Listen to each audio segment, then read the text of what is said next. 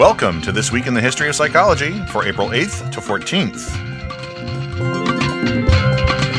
This is your host, Christopher Green of York University in Toronto, Canada. In this episode, we'll first take a brief look at some of the most important events that happened during this week in psychology's past. Then we'll have our feature interview with Professor Stanley Finger on the life of Paul Broca and his most famous patient, Tan. Finally, we'll celebrate the birthdays of some important psychologists. All this and more on this installment of This Week in the History of Psychology.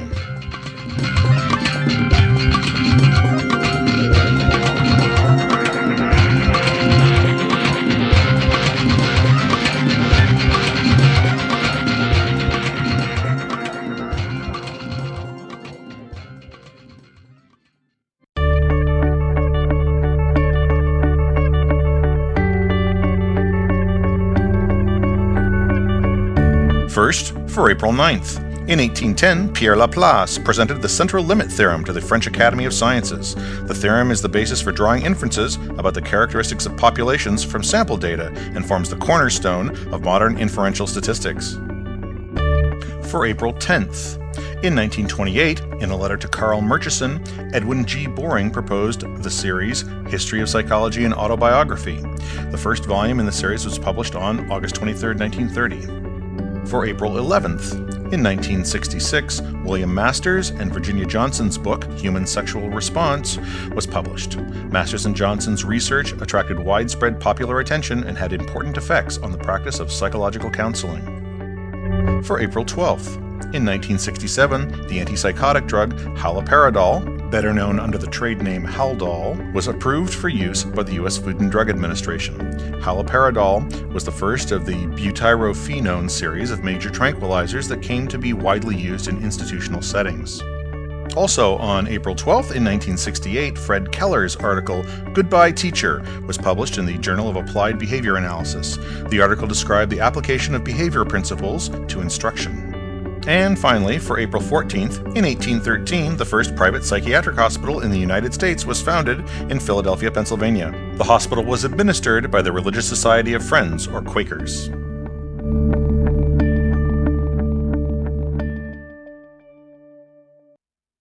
On April 11, 1861, a patient who could speak few words apart from repeatedly calling out tan was admitted to the surgical ward of the Bicêtre Hospital in Paris.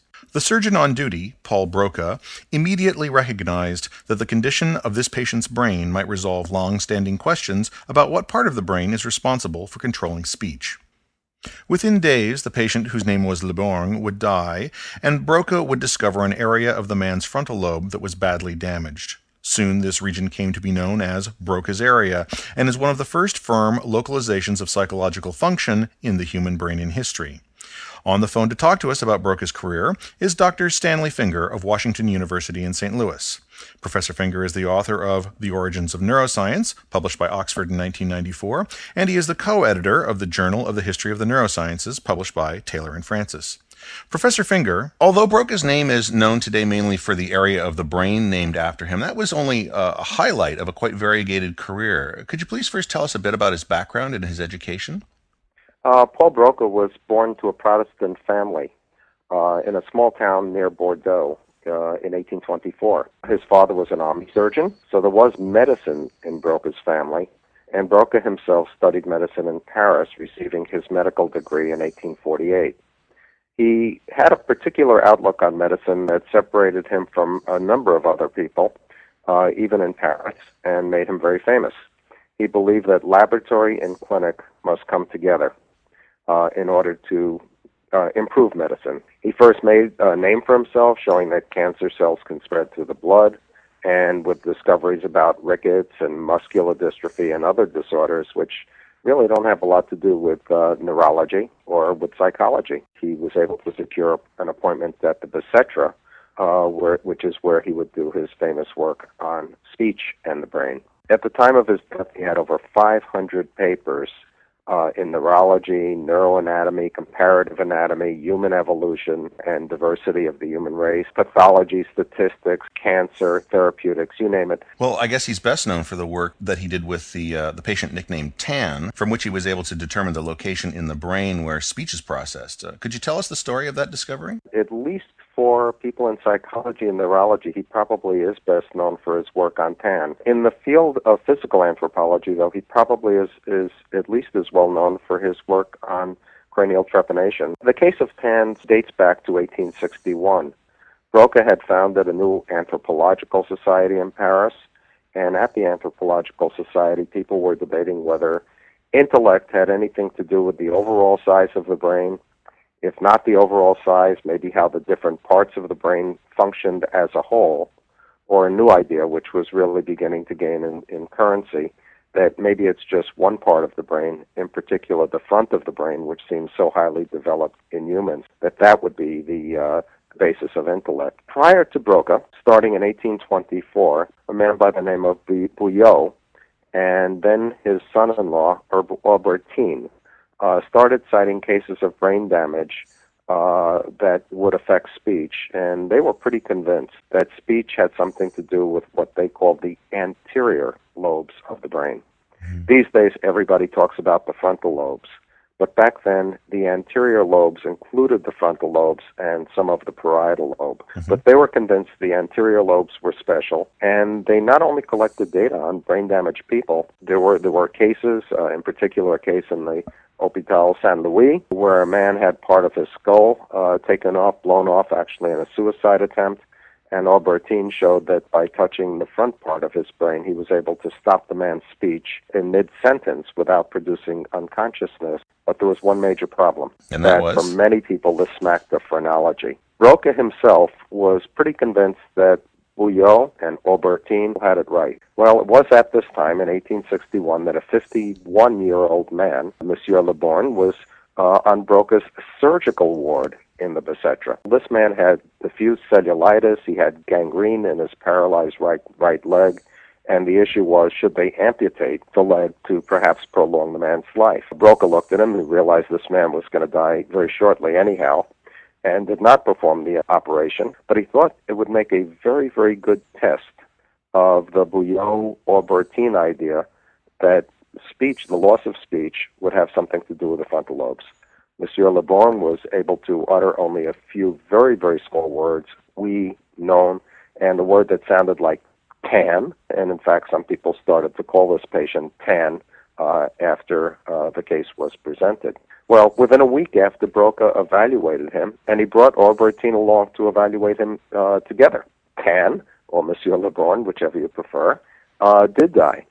And the brain was removed, and there was, as Broca described it, chronic and progressive softening in the third frontal convolution of the left hemisphere.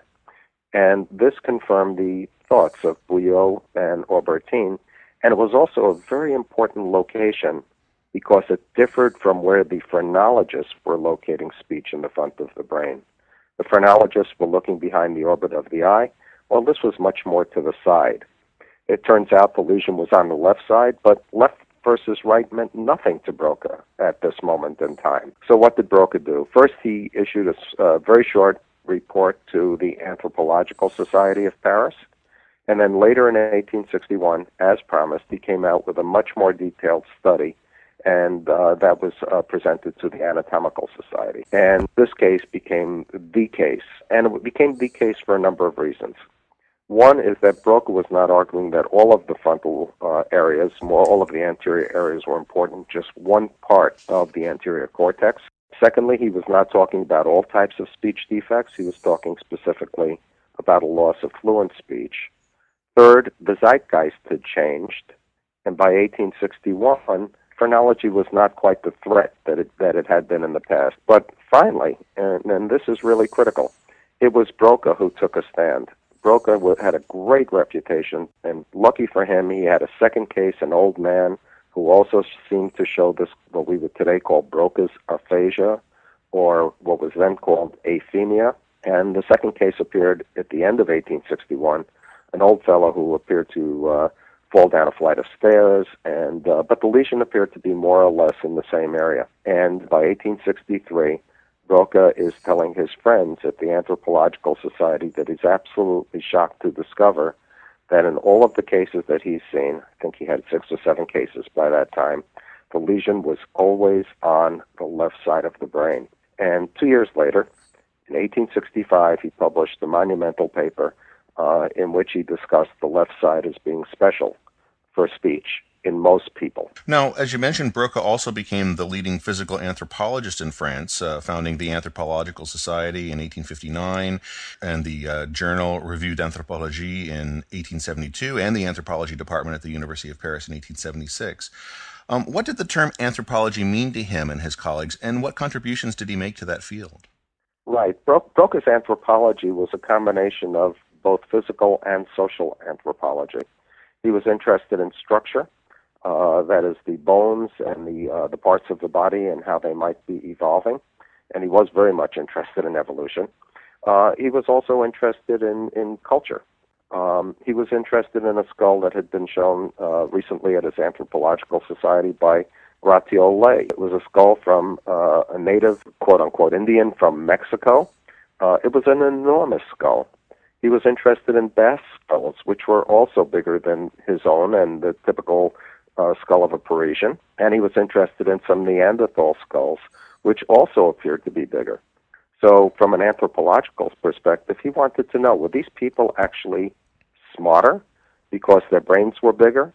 And on closer inspection, we found, or he concluded, that the Mexican, the Basque skulls, the Neanderthal uh, skulls all seemed to show more growth in the back of the brain, which was not intellectual. And indeed, even though their brains were larger in size, uh, it did not mean that they were the, in a higher state of evolution or smarter than the typical Frenchman in Paris. Rather, it's the front of the brain which was important, and he felt that the uh, the Frenchmen in Paris probably had more in front, uh, even if the Neanderthals, the Basques, and the uh, native Mexicans had more in the back. Hmm. Uh, so naturally, this man, Broca, uh, was very interested in ancient skulls, and in particular, anything related to those skulls, such as he noticed that some of these skulls had openings in them. Well, this would be suggestive of skull surgery and perhaps brain surgery. So this really fascinated him. Skulls showing these openings, which are called trepanation openings, had been found in Europe since the 1600s. The problem was nobody recognized those skulls as being old. They thought they were relatively new and therefore not so interesting. Most people thought the holes were made after the time of death, which would make them even less interesting. And the general belief was they were due to animals or natural forces such as water running through the earth.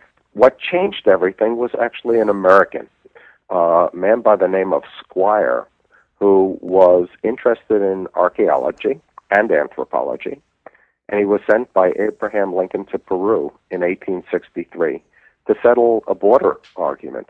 Uh, he decided to go around Peru and write a book about the people and the climate and the culture and the history. Well, he winds up in Cusco, and there at a lady's house, she showed him an Inca skull probably from about no later than 1500 of the current era. And this skull had an opening in it, but it was an opening that could only have been made by human hands. It had a crosshatch opening, looked like a tic-tac-toe board, if you will, and it could only be done by hands.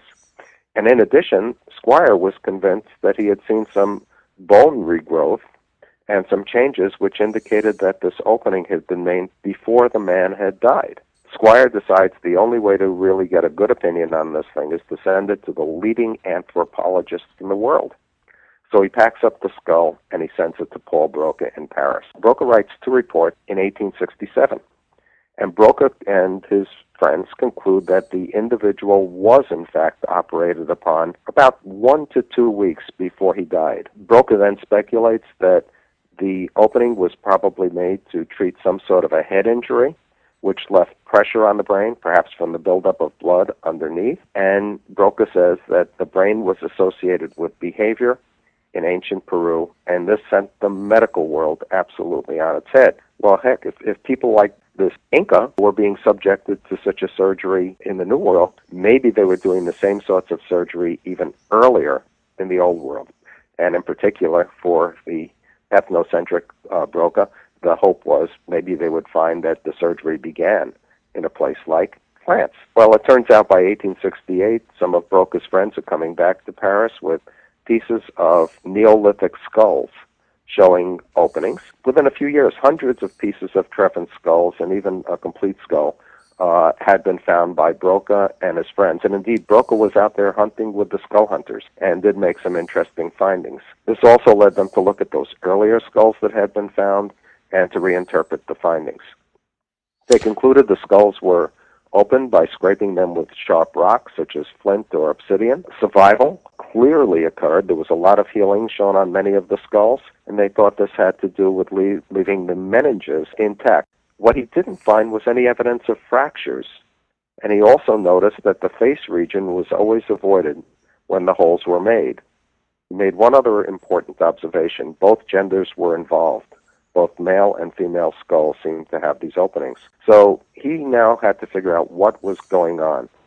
The fact that the face region was always avoided, that both genders were involved, and no fractures, well, this sort of took away the idea that these were head injuries from battle. Uh, or in general head injuries. He thought instead it had to reflect some sort of an internal disease. He eventually came to the conclusion that the openings were made in children, uh, children who had um, seizure disorders. He didn't think it was true epilepsy because ep- epilepsy rarely occurs before age 10, but he thought of the kind of seizures you might have with a high fever or with teething, or what physicians today would call benign idiopathic seizures. The nice thing about these seizures is you would have them. Generally, they would disappear on their own and not come back and you'd have the feeling of success if you tried some sort of an intervention. And to Broca, that was that was most of the story. The only other thing that he had to add is that primitive people believed in demons, and they probably were working on children who had seizure disorders, and they were making the holes in the skull to let the demons out, the demons being associated with these seizures. Okay, so here, here's what you have then. Let's make an opening and in some way then coax or force the demons to leave an opening which they couldn't possibly miss, they would go out and the child would get better. He published extensively on this during the 1870s, which is really interesting because he only published a handful of papers on speech and language. So, really, I think what we can conclude is that the trepanation interested Broca much more even than his work on language and the brain. People who have read Stephen Jay Gould's book, The Mismeasure of Man, will probably remember Broca mainly for being an advocate of craniometry, the practice of measuring the size of skulls in order to assess intelligence. And, and this practice was adopted especially by those who wanted to claim that there were natural differences in the intelligence among various races. Um, what was Broca's role in that debate? Broca was certainly interested in craniometry, but here I have to remind uh, people interested in this subject that so was everybody uh, at, in the uh, latter part of the 1800s. Broca was particularly interesting. He started off thinking overall skull size would be very important, and indeed, there's a, there's some history here. Uh, in fact, a rather deep history, and I think I could summarize it in one very short statement. If we look back at early documents where people measured skull size, I mean documents that go back way back in time. The general conclusion is that a large skull may not be indicative of genius, but very small skulls are usually associated with cognitive uh, defects, mental problems, and so on and so forth. Perhaps because the small skulls are the result of malnutrition to the mother or to the child early in life, and there could be other reasons as well. In fact, Broca eventually came to the conclusion that large skulls were not necessarily associated with smart people. Indeed, we mentioned that he found large skulls in Neanderthals, who have a larger cranial capacity than modern man, large skulls in the Basques, and he had skulls from a Basque cemetery shipped uh, from the south of France to Paris, where he examined them very carefully. And uh, also that extremely large skull that uh, Gratiolet sent him, or brought to the Anthropological Society, uh, from uh, Mexico. Here were large skulls, but the people didn't appear to be necessarily that advanced in Broca's mind. His work on language convinced him absolutely, and, and not just language, but also studying species and the development of the brain uh, that the frontal lobes uh, or the anterior lobes were much more important than overall brain size. Mm-hmm. So yeah, he was a craniometrist. He was interested in measuring skulls, much like Binet and Galton in his own time period, uh, and also very much like Franz Gall before him. But he had now a more neurologically oriented reason for looking at one part and considering it more important than other parts. So, why do you think then that psychologists and uh, neuroscientists should remember Broca today? Well, we should certainly remember his contributions to language. In, in the localization revolution, the idea that different parts of the roof of the brain are responsible for different functions.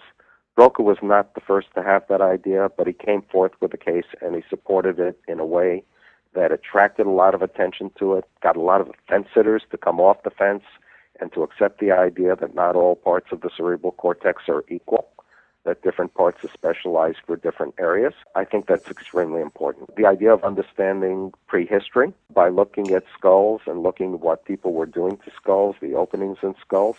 Uh, Broca was also a pioneer in, in that field, in this physical anthropology and the study of, of cranial trepanation.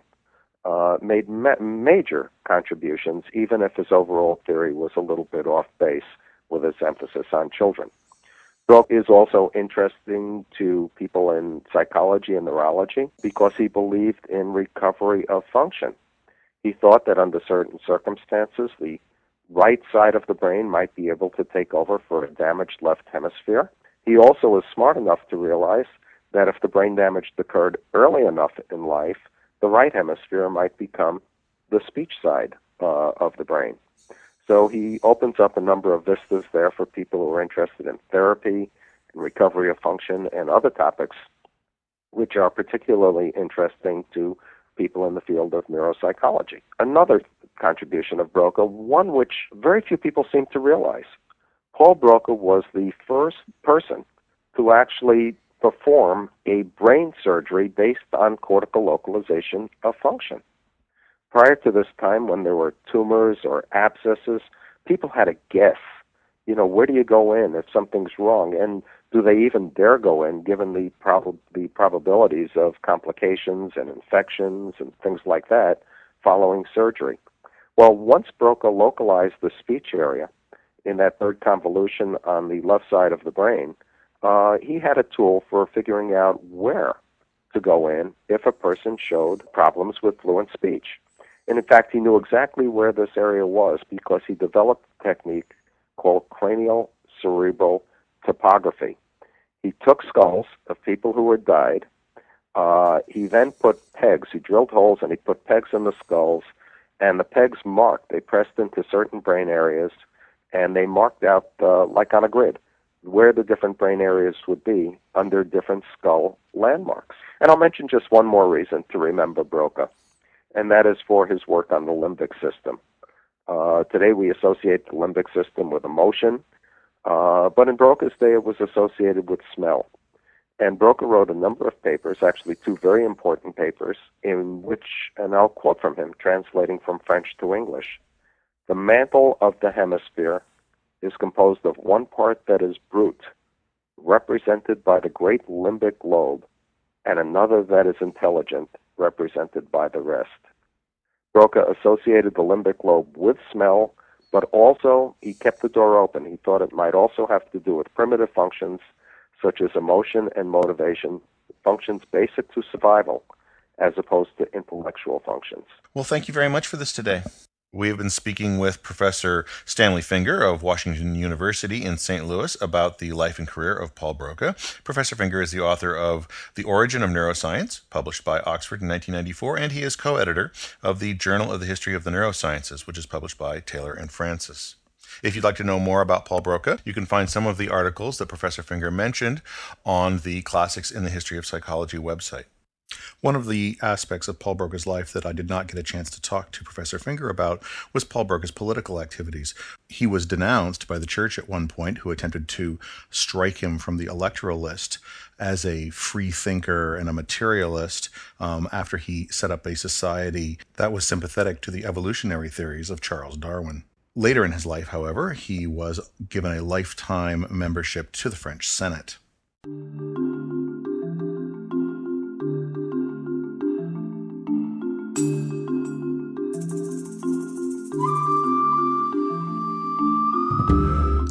And now it's time for birthdays. First, for April 8th. In 1859, Edmund Husserl was born. Husserl popularized the term phenomenology and contended that the observation of subjective experience is essential to the understanding of being. Also for April 8th, in 1868, Herbert Spencer Jennings was born.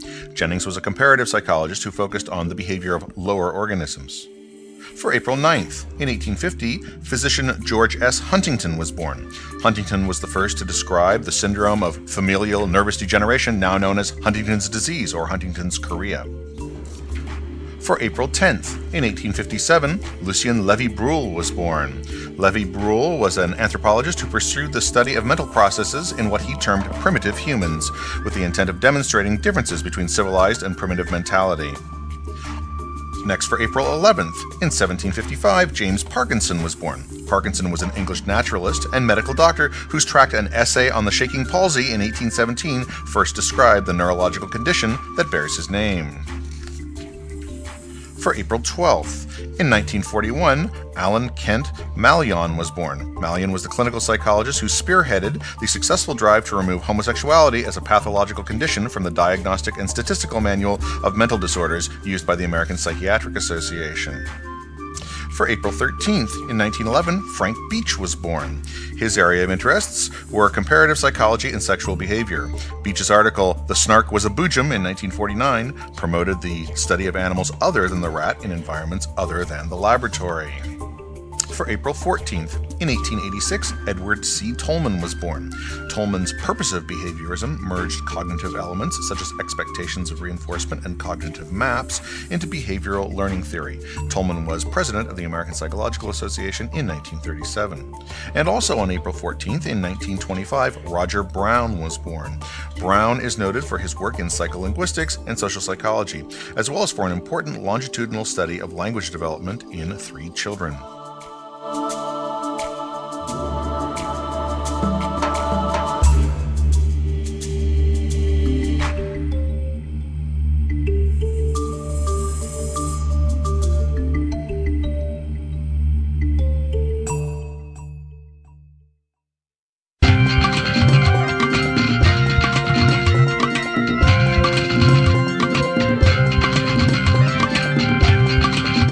That's it for this episode of This Week in the History of Psychology. We would love to hear your comments on the show. You can email us at twithop, that's the initials of This Week in the History of Psychology, T-W-I-T-H-O-P at Yorku, Y-O-R-K-U dot C-A. We would like to thank York University for hosting the program, as well as Michael Guimar for his technical assistance, and especially Warren Street and the American Psychological Association for their website, Today in the History of Psychology, which we use for research and from which we sometimes quote directly. This Week in the History of Psychology is the sole property of Christopher Green. The opinions expressed on This Week in the History of Psychology are not necessarily those of Christopher Green or of York University.